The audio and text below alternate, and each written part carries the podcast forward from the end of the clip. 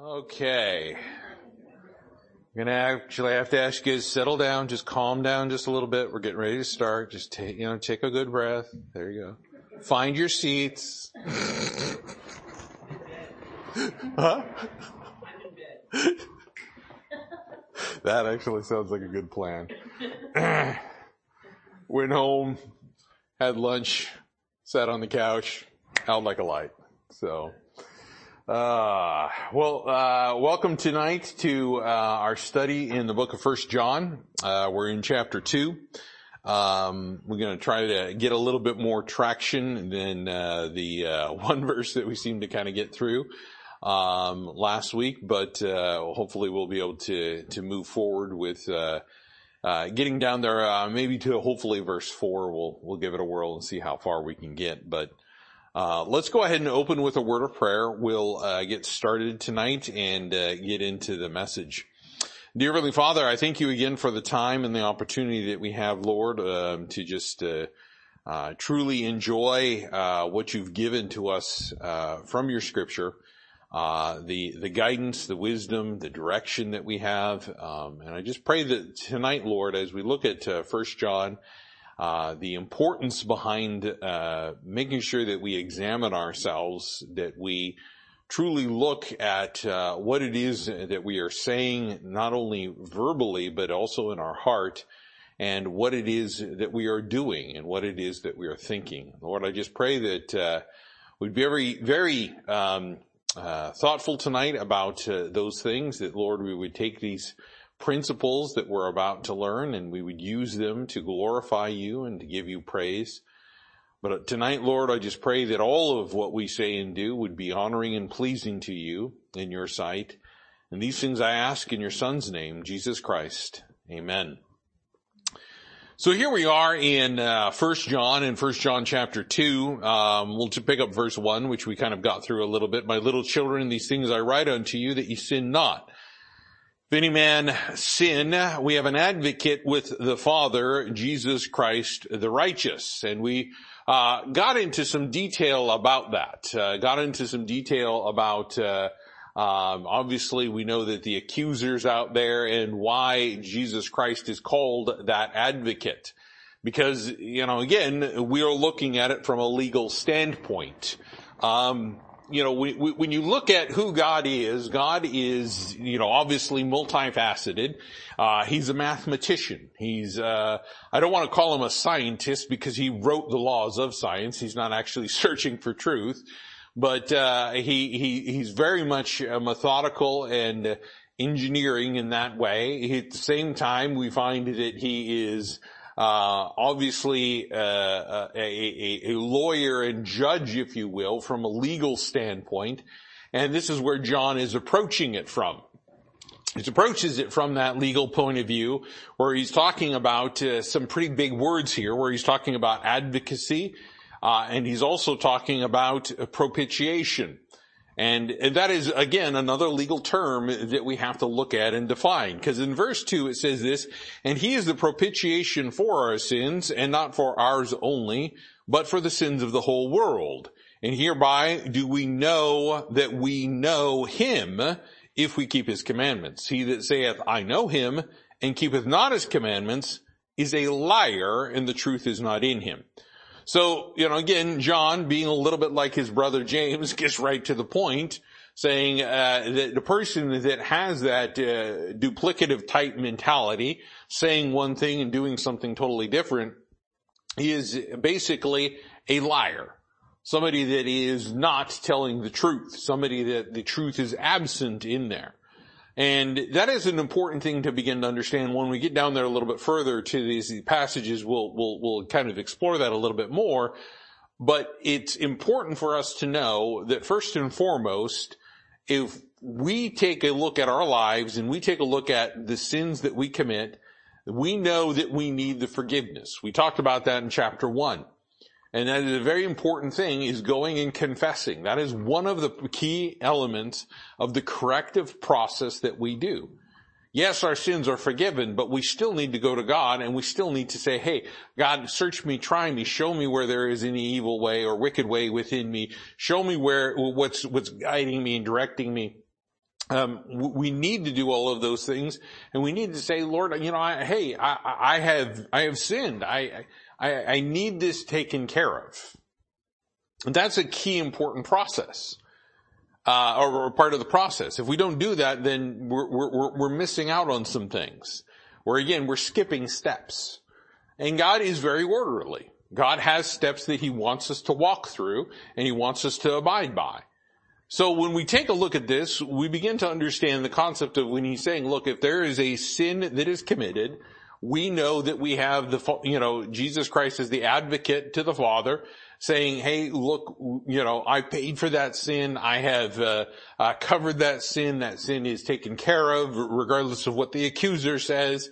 Those things are handled and addressed. And it gets to this point where he begins to say why he can be that advocate because of the propitiation. So let's define propitiation. It's not a word that we use normally in this day and age.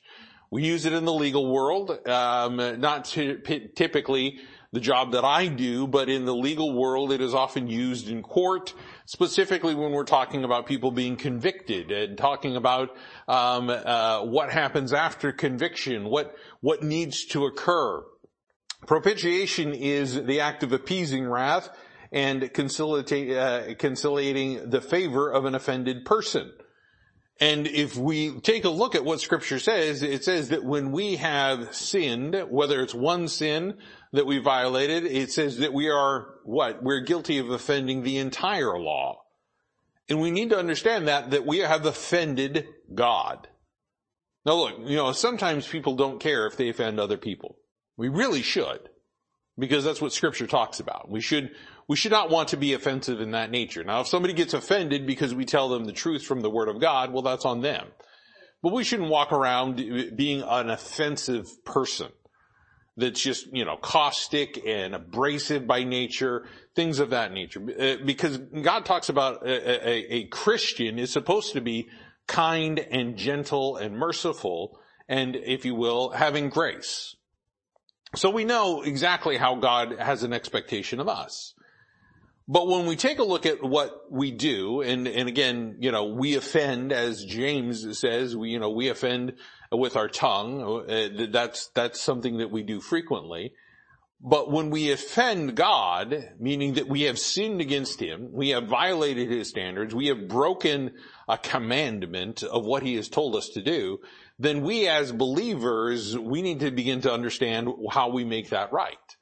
And that is why Jesus Christ becomes an important part of this because again, he has paid for that. He has taken care of that offense through his shed blood and his death on the cross. That is an important element.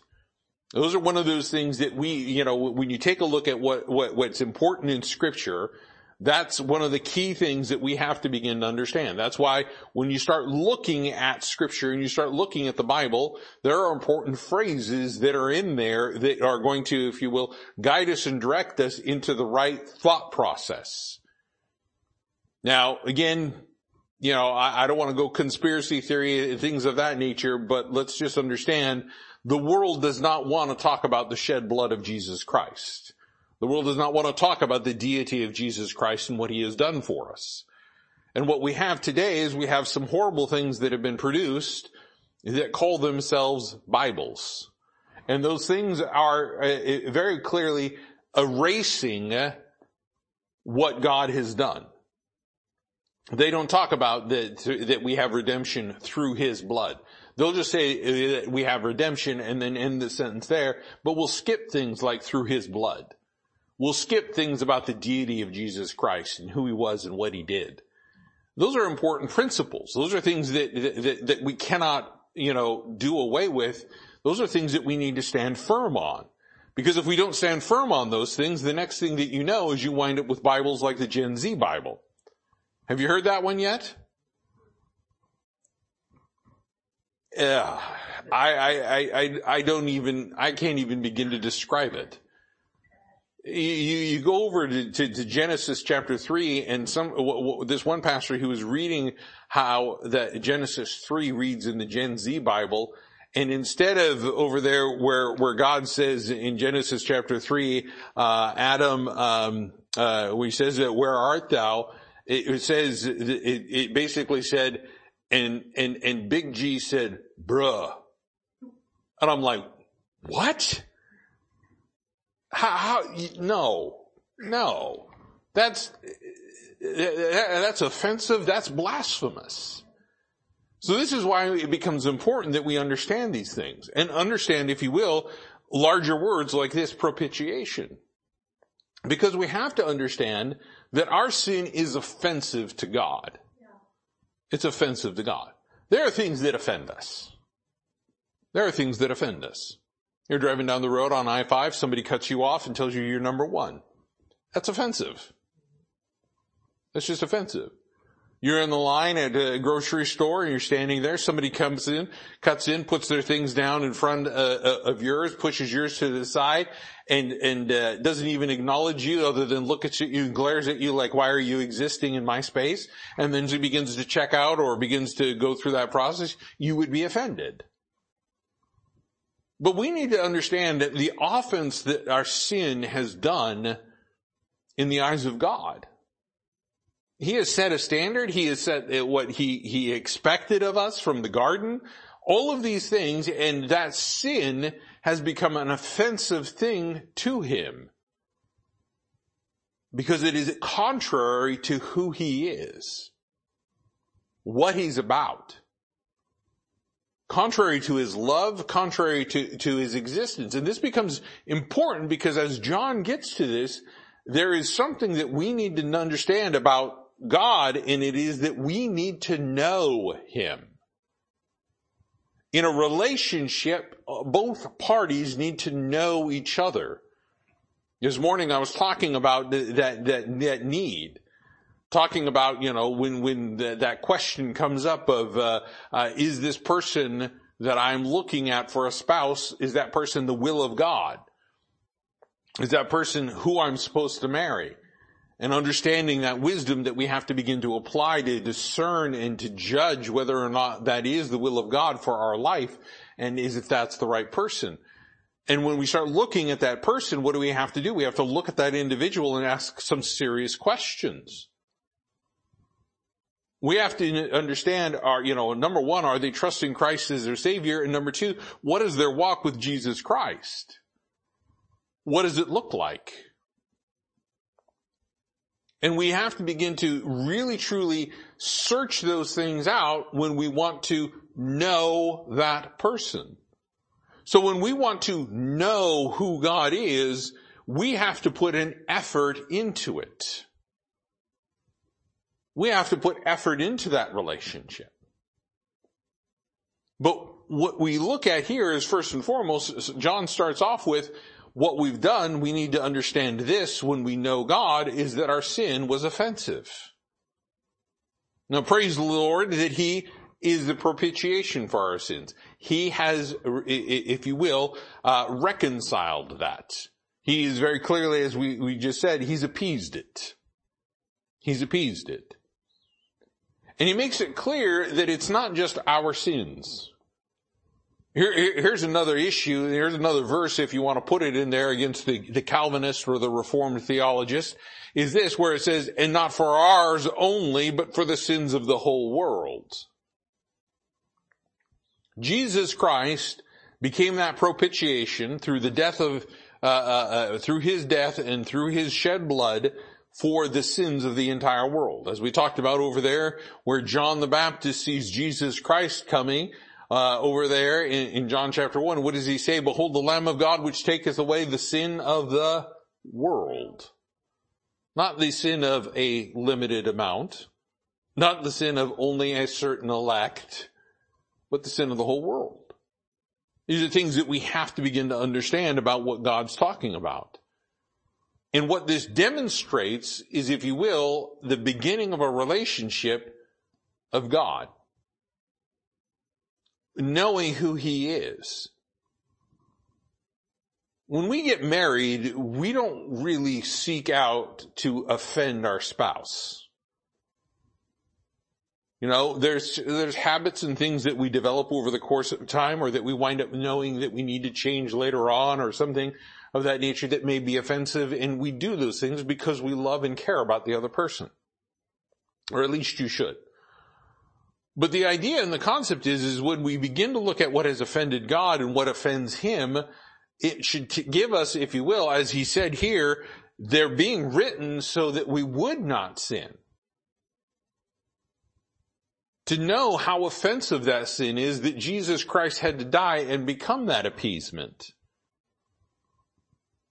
That He had to do that to, to, to, to make it right.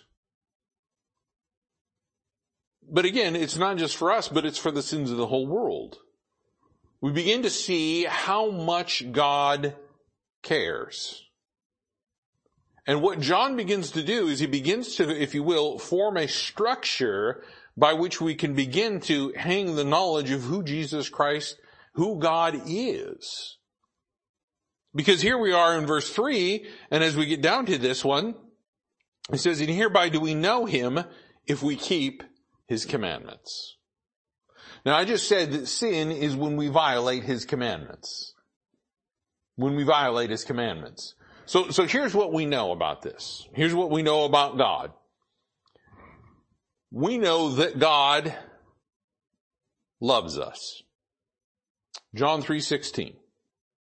For God so loved the world that he gave his only begotten son. We know Romans 5:8. But God commendeth his love toward us and that while we were yet sinners, Christ died for us.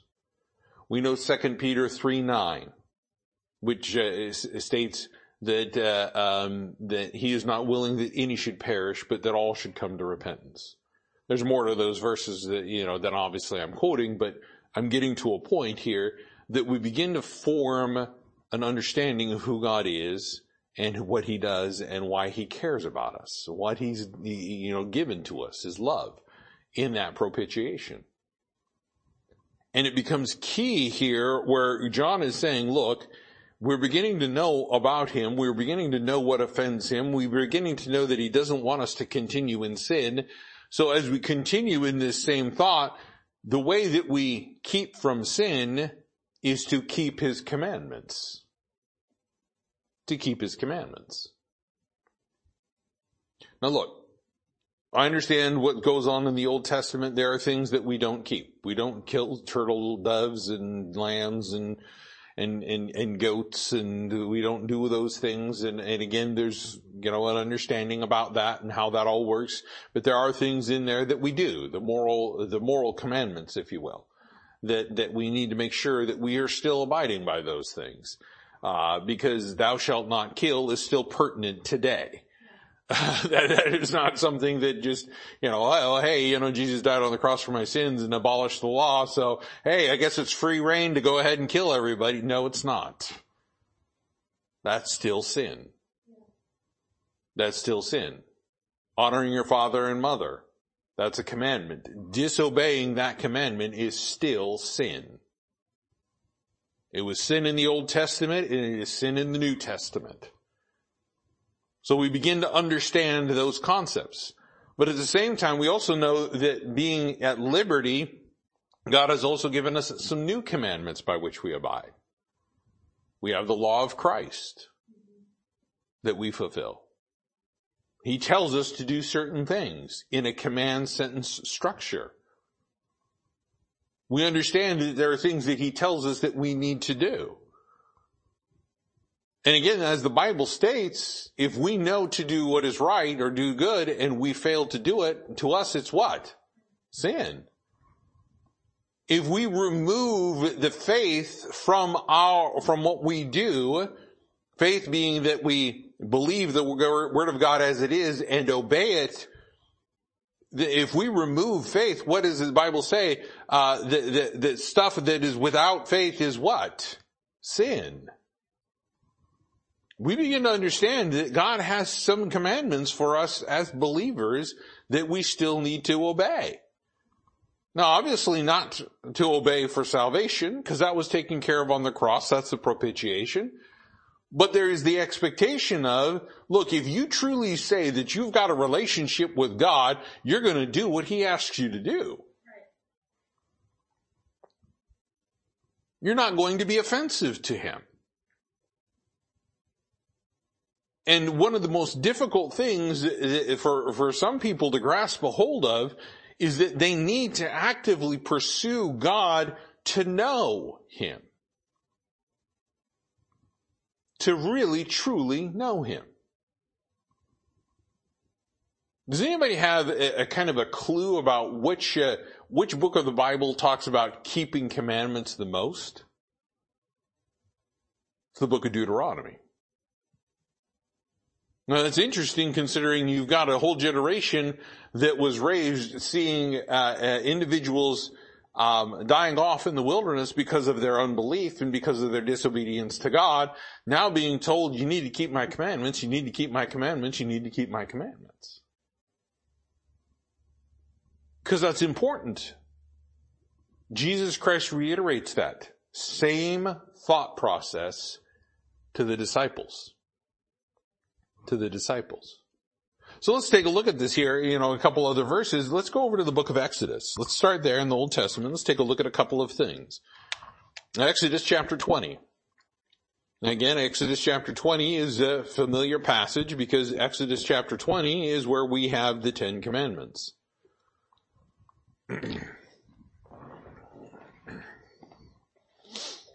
Exodus chapter 20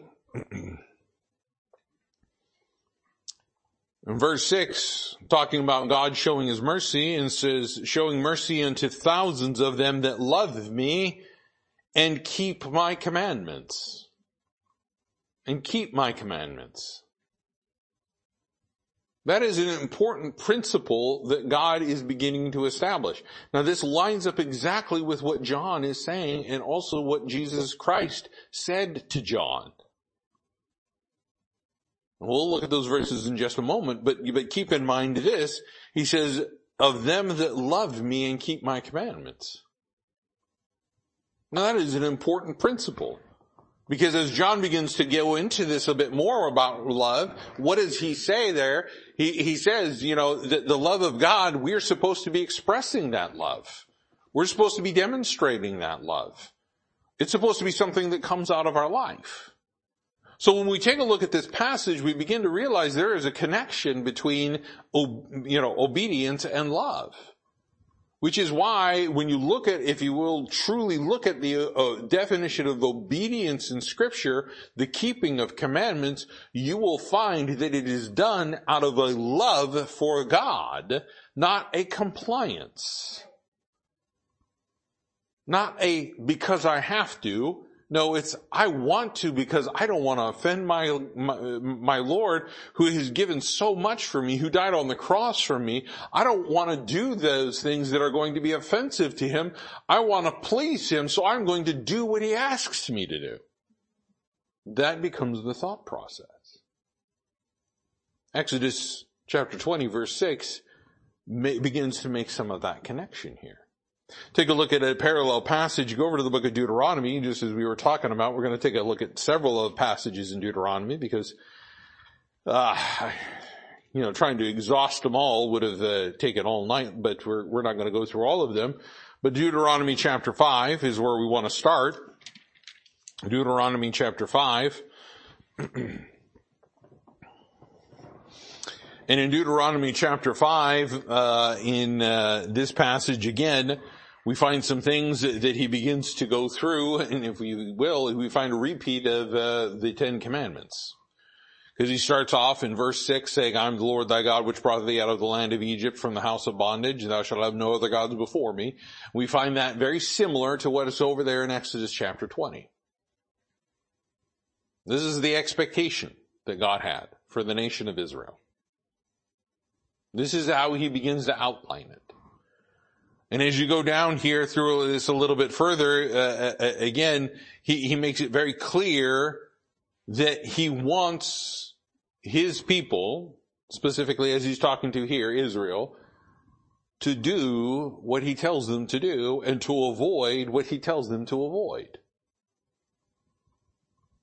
There are a lot of thou shalt nots, but there are also a lot of thou shalls. Meaning that there are things that we need to make sure that we're doing. You take a look here in verse 10 of this passage, again, that parallel passage, it says, in showing mercy unto thousands of them that love me and keep my commandments. Now, the reason I have both of these is because one is prior to them coming into the land in the book of Exodus. They just came out of Egypt and they're getting ready to go over to the land.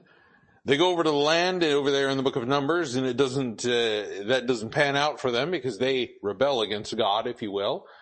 Don't think God can do it. Don't believe God. They're disobedient. They're stubborn. They're stiff-necked, as he calls them.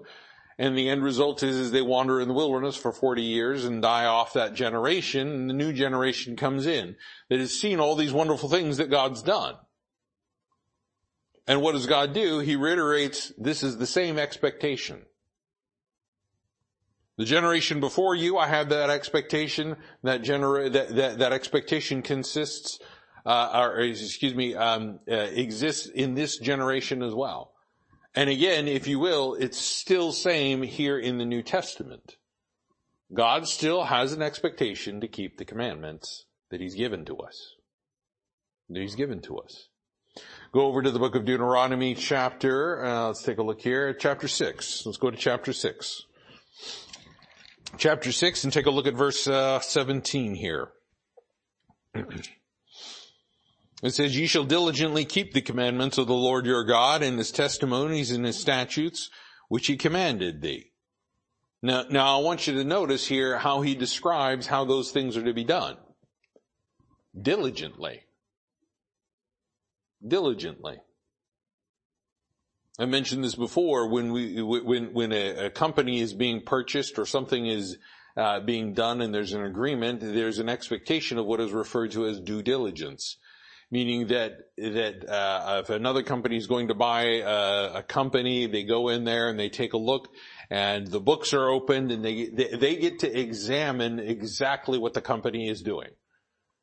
Now obviously there's confidentiality and there's non-disclosure agreements that are all signed and saying that they're not going to talk bad about the company and so on and so forth if they discover something horrible.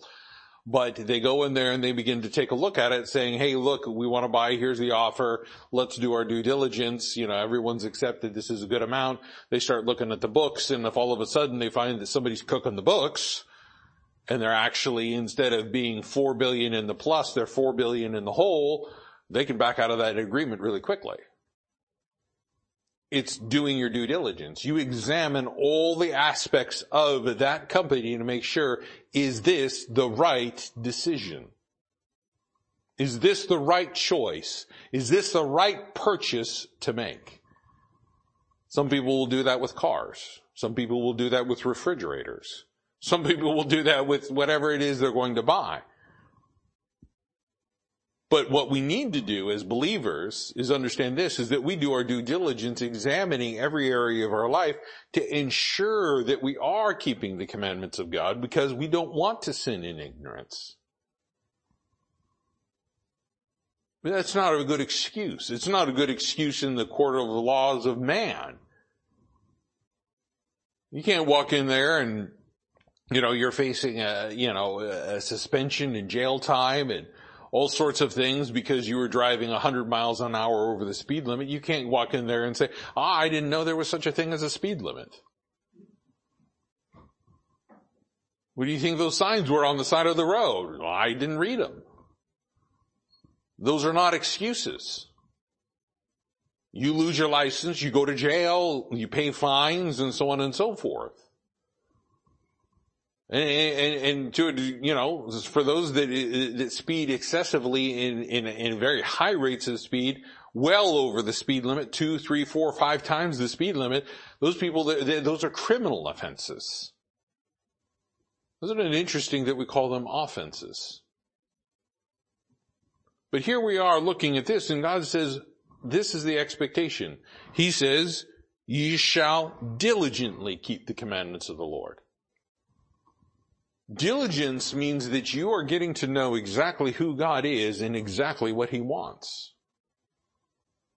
This is how we begin to know Him. The best way to know who God is, is to know what He expects of us. Is to know what He wants. To know what His will is. That's how we begin to understand who God is.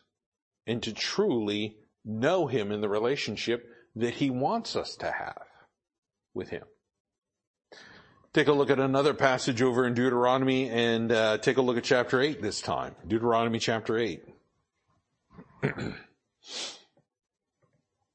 Deuteronomy chapter 8, he says, uh, again, therefore thou shalt keep the commandments of the Lord thy God and walk in his ways and to fear him. If we are going to walk in the paths that God has given to us, we need to understand, or excuse me, we need to know who God is. Let's understand this for a moment. We, I, have kind of mentioned this a little bit about the way that, that God describes our Christian life. He talks about ways, he talks about paths, he talks about direction, he talks about all of those things uh, when it comes to our Christian walk, okay?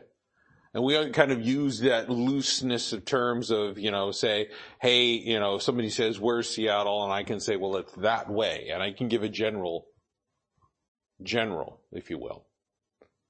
And then somebody can say, okay, well, well, how am I going to get there? Well, you're going to take I-5 to get there. There's, there's the path.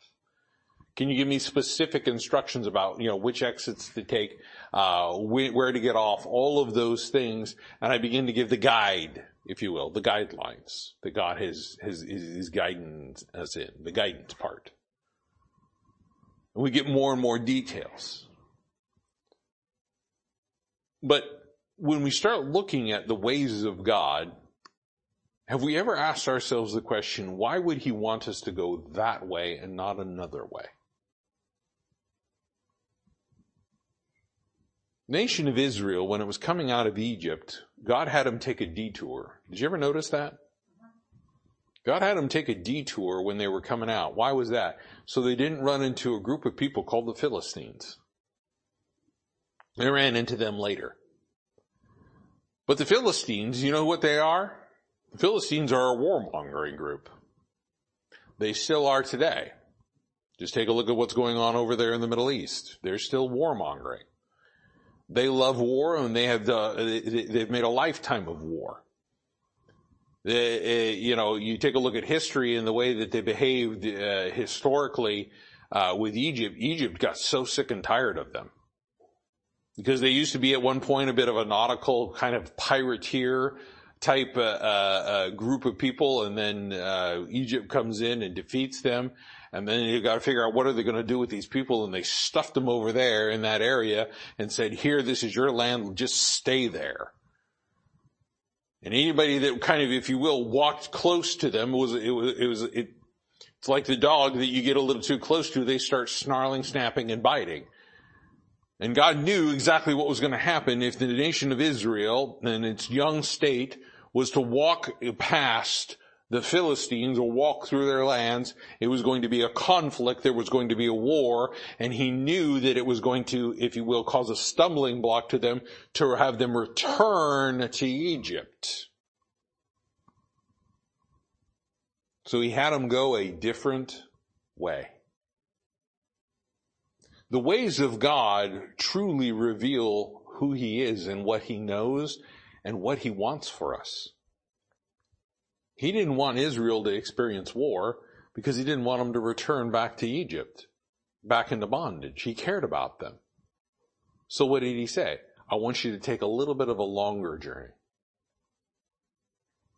Sometimes in this life, when we're talking about getting to know God, uh, we, we, we get a little bit, if you will, um, kind of in our own minds this idea of how quickly we think God should respond. We, we, we get an understanding of how we want God to, to do things for us. And, and, and, we get this expectation of, oh, okay, God, you know, I'm in this, this trouble, I'm in this problem. Um, Lord, here's how I want you to take care of it. Here's how I want you to take care of it. And I, have talked to people and I've counseled with people that have uh, said, well, God doesn't hear my prayers. And I said, well, I know that these prayers are between you and God, but maybe I can help you with this. Can you tell me exactly what your prayer is for this situation? And when it comes to a sinful pattern that they're dealing with, excuse me, a sinful pattern that they're dealing with, one of the things that, that, that I, I frequently hear is I keep praying that God will stop me from doing it. That's not the right prayer. God's not going to come down, grab a hold of your wrist and say no. Now there are times that he has done stuff like that. Balaam, as well as others. Maybe in your personal life you, you, you realize that. I mean, Mike Nemeth gives a very good description of a bird that was telling, that was sent from God to tell him no. we understand that those things do happen, right? But I will tell you this, when you're dealing with a problem that has been habituated over the course of time, you need to use the Word of God to deal with it. There's different ways to deal with it. Mike was talking about, you know, that, that, uh, uh, devil that was over there that only came out by what? Prayer and fasting. Not the casting out, not the calling and saying, hey, get out and things of that nature. Uh, none of those things. It was by prayer and fasting that one came out. I want you to think about this. The same thing is true in your life.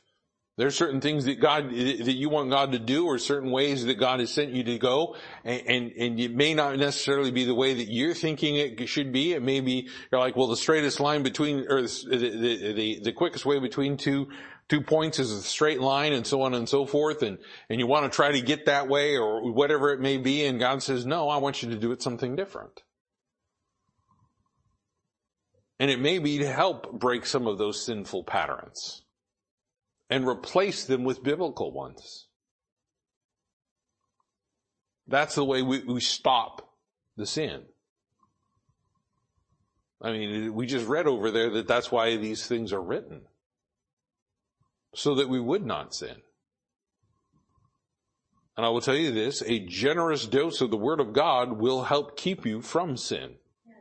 Well, how do I know that? Because that's what God said. Thy word have I hidden my heart that I might not sin against these. I've written these things that ye sin not. I mean, eh, we begin to understand that concept. We gotta truly believe it though. And we gotta apply it. We want to get rid of the sin? Well, let's start looking at what the Word of God says about it. Let's take a look at a couple other passages. Let's go over to the book of Psalms, Psalm chapter 78. I mean, like I said, we could spend all night over there in the book of Deuteronomy looking at everything that he says about keeping the commandments, keeping the commandments. But I think we have an understanding of what his expectation was with the nation of Israel.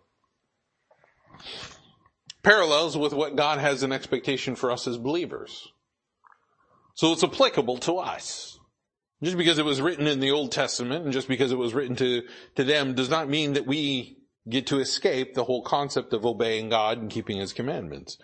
In Psalm chapter 78, and take a look at verse 7 here, he says, uh, um, uh, just to kind of back up here a little bit, uh, where he says in verse 6, that the generation to come might know them, even the children which should be born, who should arise and declare them unto their children. Well, what is he talking about? He's talking about the works of God, what God has done. In verse 7, that they might set their hope in God and not forget the works of God, but keep his commandments. Here's the whole concept of reiterating things that you are learning to the children. That they would reiterate them to their children and so on and so forth. Well, we, we, we understand that as we progress further and further to the end of this whole thing, that people are less and less inclined to seek God. Now, scripture mentions that, talks about that, okay? We understand that it's getting to that point. But I dare say that one of the reasons why some of the mess that we're in is because people failed to understand this verse. They failed to understand that they might set their hope in God. No, they set their hope in something else. It's an election year. We were doing our taxes the other day, and, and the gal that does our taxes is at H&R Block. Um, you know, we always ask, do you want to donate $3 to the election fund? And I was like, no, because I don't like any of the candidates so far. I, am wanting to go brush off and see if I can get a hold of that, uh, uh, that bumper sticker that I saw that was in 2016. It said 2016, giant meteor just ended already. And I'm just like, well, that's fitting. Because, you know, that is a tribulation thing that's going to happen, but, you know, it's interesting. But, you know, I take a look at that. But some people, you know what their hope is in? The, the, the next coming president. That he's gonna fix the, he's gonna fix this. He's gonna fix the economy. He's gonna fix the border issue. He's gonna fix, you know, all of these things that we have. He's gonna fix inflation. He's gonna, he's gonna, our hope isn't in them. Our hope is in God. Man just muddles the mess. When we look at this, he says that they might set their hope in God and not forget the works of God. And I dare say that we don't communicate enough the works of God in our life. Let's face it, human beings are a complaining lot. We, we, we complain about everything. It's too hot. It's too cold. There was a period of time where I, I, I, I kind of did some facilities management. It was just kind of dumped on me and I was given the keys to the thermostat in the office. I wanted to flush those keys. Because you know what? You could never make anybody happy. I'd be sitting there in the office typing away doing my real job. And in comes somebody, it's too cold in the pharmacy. Oh, it was kind of told you where it was. Sorry. But it's too cold. And I'm like, okay, well, I'll go check it in just a minute. I go check it and it's, it's at an appropriate temperature. Because again, you know, we want to make sure that we're not burning everyone out. But there are people that want that thing set at 80 degrees. And then there are people that want it set at 40.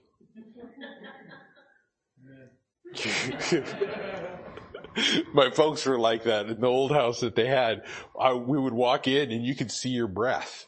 I mean, it was like you were walking into a freezer section in uh you know uh, of a grocery store i mean the thing was so cold it was like pretty sure they had like an operating morgue out of the back or something it was just it was so cold and they were like, well, we like it cold. And then they're all bundled up under these blankets and, you know, wearing sweaters and things like that. And I was just sitting there going, you know, and over there, the girls are sitting there, their teeth are chattering and, you know, it's, it's cold. I'd go and I'd check it and I'd be like, okay, what's fine? It shouldn't be, it shouldn't be an issue. And then I'd go sit back down in my office. Somebody would come in. It's too cold now in the, or it's too warm in the pharmacy. And I'm like, I didn't change a thing. Well, it's too warm. Can you turn it down? No. Layer, folks, layer. You know, you don't know what it's going to be like, so put on a cardigan and a sweater or something like that, and that you can take off and and and and and you know layer in the. It's just simple. Dress for it, okay? Bring a blanket if you have to to work. I mean, come on. You can't appease anybody. Can't appease anybody. People are always complaining, constantly, constantly. And I'll tell you this. It's because we forgot what God's already done for us. We forgot what God, what, what good things God has given us. We forget about how He's cared for us here and He's cared for us there and He did this for us and He did that for us. And, and, and God's saying, look, you know, here's a part of the problem. They, they forgot. They forgot. And what happens? He says that they might set their, uh, set their hope in God and not forget the works of God, but keep His commandments. And here's what happens. When we no longer have hope and we no longer remember what God's done for us, we no longer care about what He tells us to do. And when we start looking at, is our life a series of violating God's commandments, then we need to go backwards and say, well, maybe I need to start being thankful in my life for what God has truly done. That will change some things. And start setting my hope back in God instead of myself to fix the problems or someone else to fix the problems. We have to come to the conclusion that God is our only source of fixing things. When we realize that only God's word is going to give us the right answer instead of the world's answer, because the world answer just says believe in yourself. I have always struggled with that saying. Believe in yourself. And I've always thought about it this way. It's like the Easter Bunny. I don't believe in the Easter Bunny. Just to clarify. Okay? I don't believe in the Easter Bunny. Why? Because it doesn't exist. So when somebody says believe in myself, you're saying that I don't exist? You're saying that I have this mindset that I don't exist? I never understood that. To me, it's nonsense. To me, it's just a, it's just a saying to try to help appease something and move on it doesn't offer any real hope. But God does. God says don't put your confidence in men. God says put your hope in Jesus Christ. Bible says I can do all things through Christ which strengtheneth me. Again, you know, that is a process that we be, we understand what God tells us that we're supposed to do we, we, we, we, we get a hold of these things and we begin to realize this is what helps keep our commandment, uh, it keeps his commandment. This is what we as believers need to be making sure that we're doing. If we're truly going to know him, we are going to have a hope in him. We're going to remember what he's done for us. And that helps us know him and that keep, helps us keep those commandments. Take a look at another passage. Go over to the book of Ecclesiastes. Last chapter, Ecclesiastes chapter 12. Ecclesiastes chapter 12, after Solomon goes through and basically describes that everything in this world is vain, that everything that we try to do uh, on our own power is vain, that everything that is of the flesh is vain, that the pursuit of things other than God is vain, he comes to this conclusion in verse 13 of uh, Ecclesiastes chapter 12. Let's hear the conclusion of the whole matter. Here we are. You want a conclusion of the whole matter? And if you will, to uh, uh, I, I like to put this, if you will, as a kind of a summary of what the Bible's about. You want to hear a conclusion of the whole book? You want to hear a conclusion of the whole matter? Fear God and keep His commandments, for this is the whole duty of man. There you go. Well, what's the purpose of life? Right there. Somebody says, I don't know what I'm supposed to do in life. Ecclesiastes 12, 13. Memorize it so you can say, let us hear the conclusion of the whole matter. Fear God and keep his commandments, for this is the whole duty of man. Wait, what? we need a lot more fear of God in this world. Yeah. We need a lot of fear of God in our lives. And when we fear him, it's because we know him. We know what he wants. We know what his expectations are. I've often given this analogy. Uh, my, my dad, I mean, you know, when I was young, I always thought, well, my dad's like the second strongest person in the world because there's always going to be somebody stronger. So I was like, you know, my dad's the second strongest. He can take anybody in a fight. You know, that's kind of how I viewed it. My dad's not a brawler, by the way, or a fighter. He's, he's just not that kind of mentality. Um, but uh, but I always thought, you know, push comes to shove, my dad's going to take anybody down. That's how I viewed it. But that also gave me a good, healthy fear of him. I wasn't scared of him. I love him dearly. He, I mean, he, he, he has been a, a very kind and gentle man to me and my brother and my my mom in this in, in this life, and um, just his demeanor and who he is. I I truly, honestly respect that. But I will say this: I knew what his standards were. I've given this analogy before, and I, you know, again, I always kind of cringe when I give it because it gives somebody some bad ideas. But we used to have these big, giant, thick rubber bands uh, that we would get from Dad's work, and we would uh, make weapons with them, specifically crossbows. Now, if there's one thing that I know about boys, wood, and crossbow type material is that somebody's going to get shot. it's usually what happens. Uh, that whole uh, concept of an idea of you know somebody getting hurt with it. Well, okay. But again, we came from the generation of where, you know, ropes and dirt in it and just move on, right? You know, you just, you know, okay, you fall off the monkey bars 12 feet and you, you know, get a concussion. Okay, go to the hospital, get it taken care of and move on with your life, alright? You know, it's just that kind of mentality, alright? I'm not saying that, you know, you don't care for the kids and you don't love on them when they're injured and hurt and stuff like that. But again, it's the mentality. I, I didn't need padded bars that were only one inch off the ground for the monkey bars, okay? it's part of life. You got to learn to hurt. if you if you're not if you don't learn by hurting, you're going to learn by stupidity. And that hurts worse. So I'm just gonna say, moving on on that subject, needless to say, bad decisions were made, disobedient on both parts, you know, on the party of, me and my brother. I wound up putting a crossbow bolt, which was a sharpened dowel, into my brother's thigh. And it happens, like I said, you know, it's just one of those things. And, uh, the end result is, is we, you know, um, go to, to the folks because we couldn't get it out. The skin had, uh, grabbed around it and had hold on, held, held on to that piece of wood and it wasn't let go.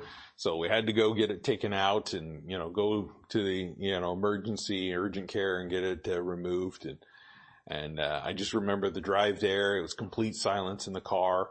Um, you know, my mom's though in the front, you can tell she's, you know, rocking back and forth because it's, you know, she's worried about, you know, the poor child, my brother and stuff like that. And, you know, she ushers him into the back and I just remember sitting in the waiting room, sitting across from my dad and my dad just staring at me. I didn't get a spanking for it. I didn't get grounded. I didn't get anything from that. Why? Because the disappointment in my father's face was enough. That was enough for me.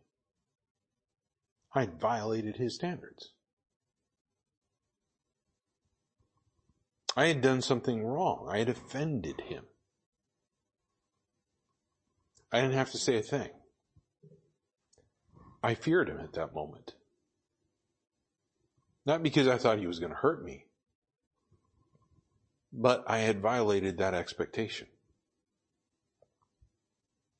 So when I look at this verse and I realized that this is what helps keep me the commandments, I did not create another crossbow afterwards.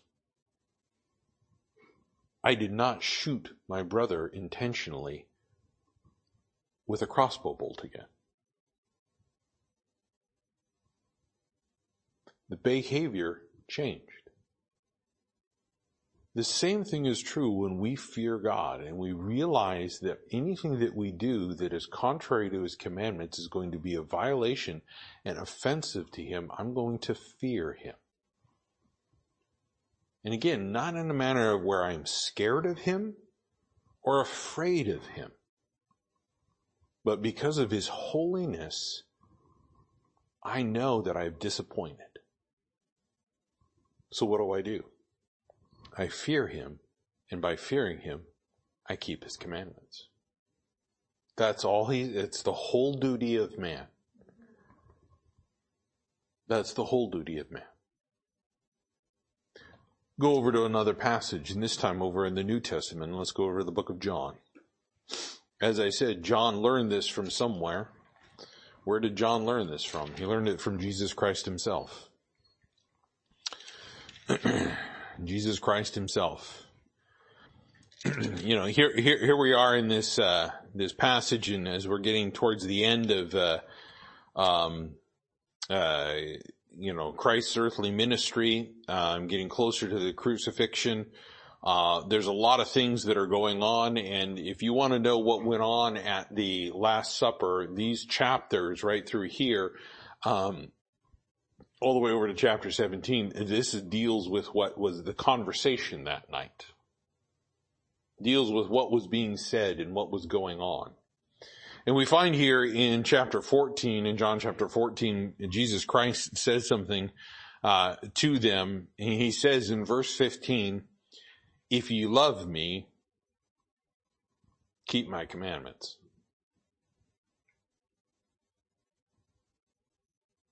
If ye love me, keep my commandments. Just like what was written over there in Exodus and Deuteronomy, Jesus Christ reiterates this. If you love him, you will keep his commandments. And again, one of the main themes about the book of First John, First John, is love. Is love.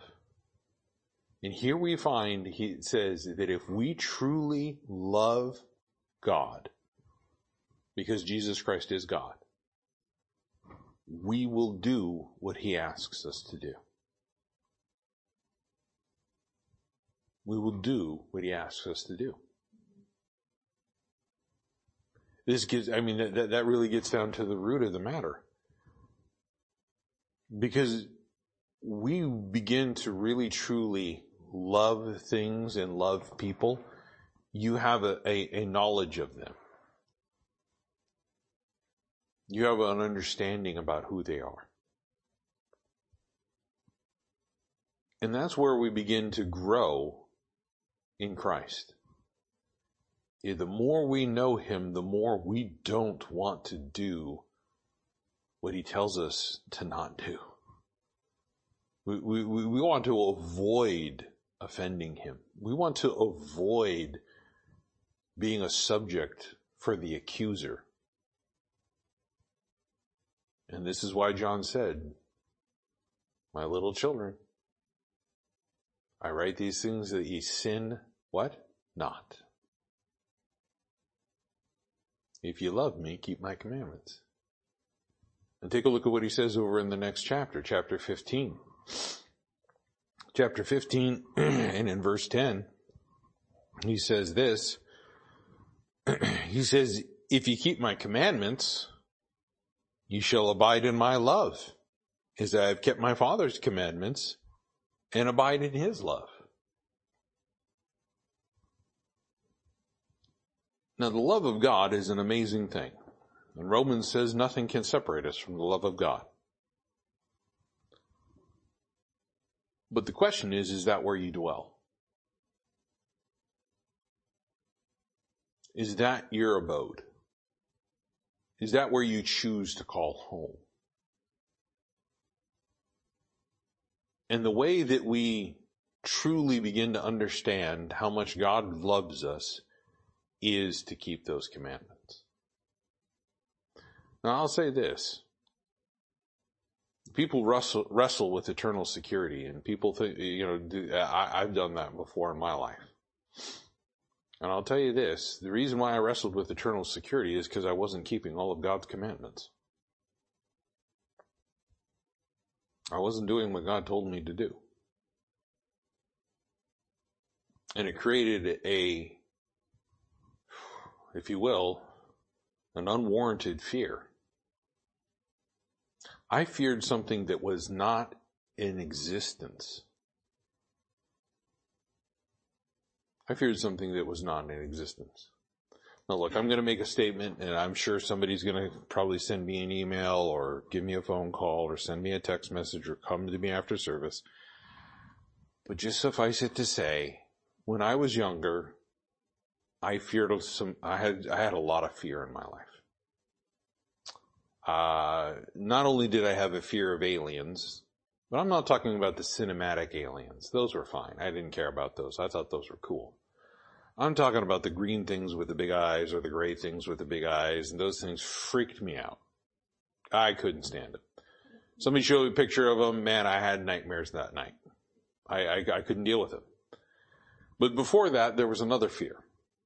And we lived over in Walla Walla, Washington when this, uh, this happened and occurred. And we do a lot of hiking over in the Blue Mountains and things of that nature. But the one thing that I feared when we would go out there, you know what I was fearful of? Yep. Bigfoot.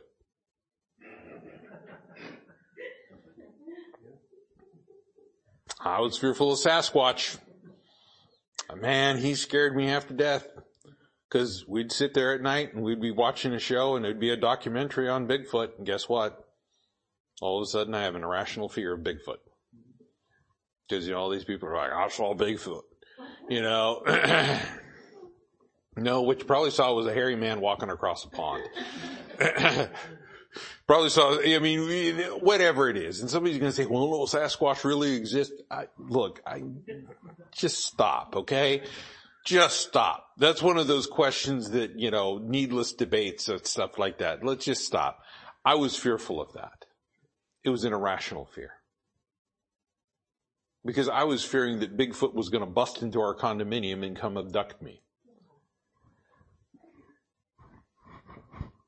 He, yeah, Bigfoot's gonna stroll down the main street of Walla Walla, Washington, bust into my house and take me captive for whatever reason. Completely, totally, utterly irrational. But I'll tell you that, that's a lot of what our fears are. And a lot of fears come about because we don't do what God tells us to do. The greatest comfort for fear is love, according to scripture. When I began to realize how I could deal with fear was by just reflecting on how much God loved me and what God has done for me. The fears dissipated. They went away.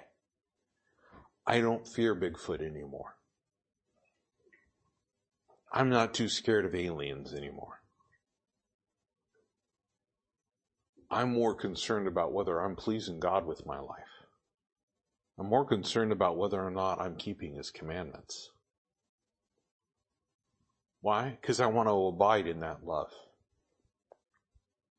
I want to continue in that. I want to make that my home. Because it is safe and it is secure. Now, I was hoping to get to, to verse four, didn't quite get there, but, but I, I just want to read this verse just again so that we can meditate on for, for, for next week. It says, he that saith over there in, uh, uh, first John chapter two in verse four, it says, he that saith I know him and keepeth not his commandments is a liar and the truth is not in him. The irrational fears that came about was because I was telling myself a lie and the truth wasn't there. So when I begin to look at this idea and concept of knowing God, when I know Him and I keep His commandments, I'm doing exactly what I'm supposed to do. But if I say I know God and I do the exact opposite of what He tells me to, there is a conflict, there is a sin, there is a problem. And John points this out and he gets right to the heart of it and says, we're liars. Not only are we hypocrites, which is what the world would use, but God specifically says, and told John to write down, call them liars. I don't know about you, but I don't like being called a liar. Them's fighting words. I'll defend myself. But I'll tell you this. If God says something about your life and you read that and you see it and you think God's calling you a liar, I think maybe we should probably stop and stop being defensive in our own pride and sit down and examine ourselves. because I'll tell you, one of the biggest principles behind the book of First John is self-examination. If you're saying something you better be doing it. You better be following through with it. That's God's expectation. We'll pick up with verse 4, Lord willing, next week, unless the rapture happens and we're out of here. Then, well, hey, yeah. Then we'll all be in heaven and we'll, we'll be rejoicing. So let's go ahead and close with a word of prayer. Brother Mike Nemeth, would you dismiss us, please?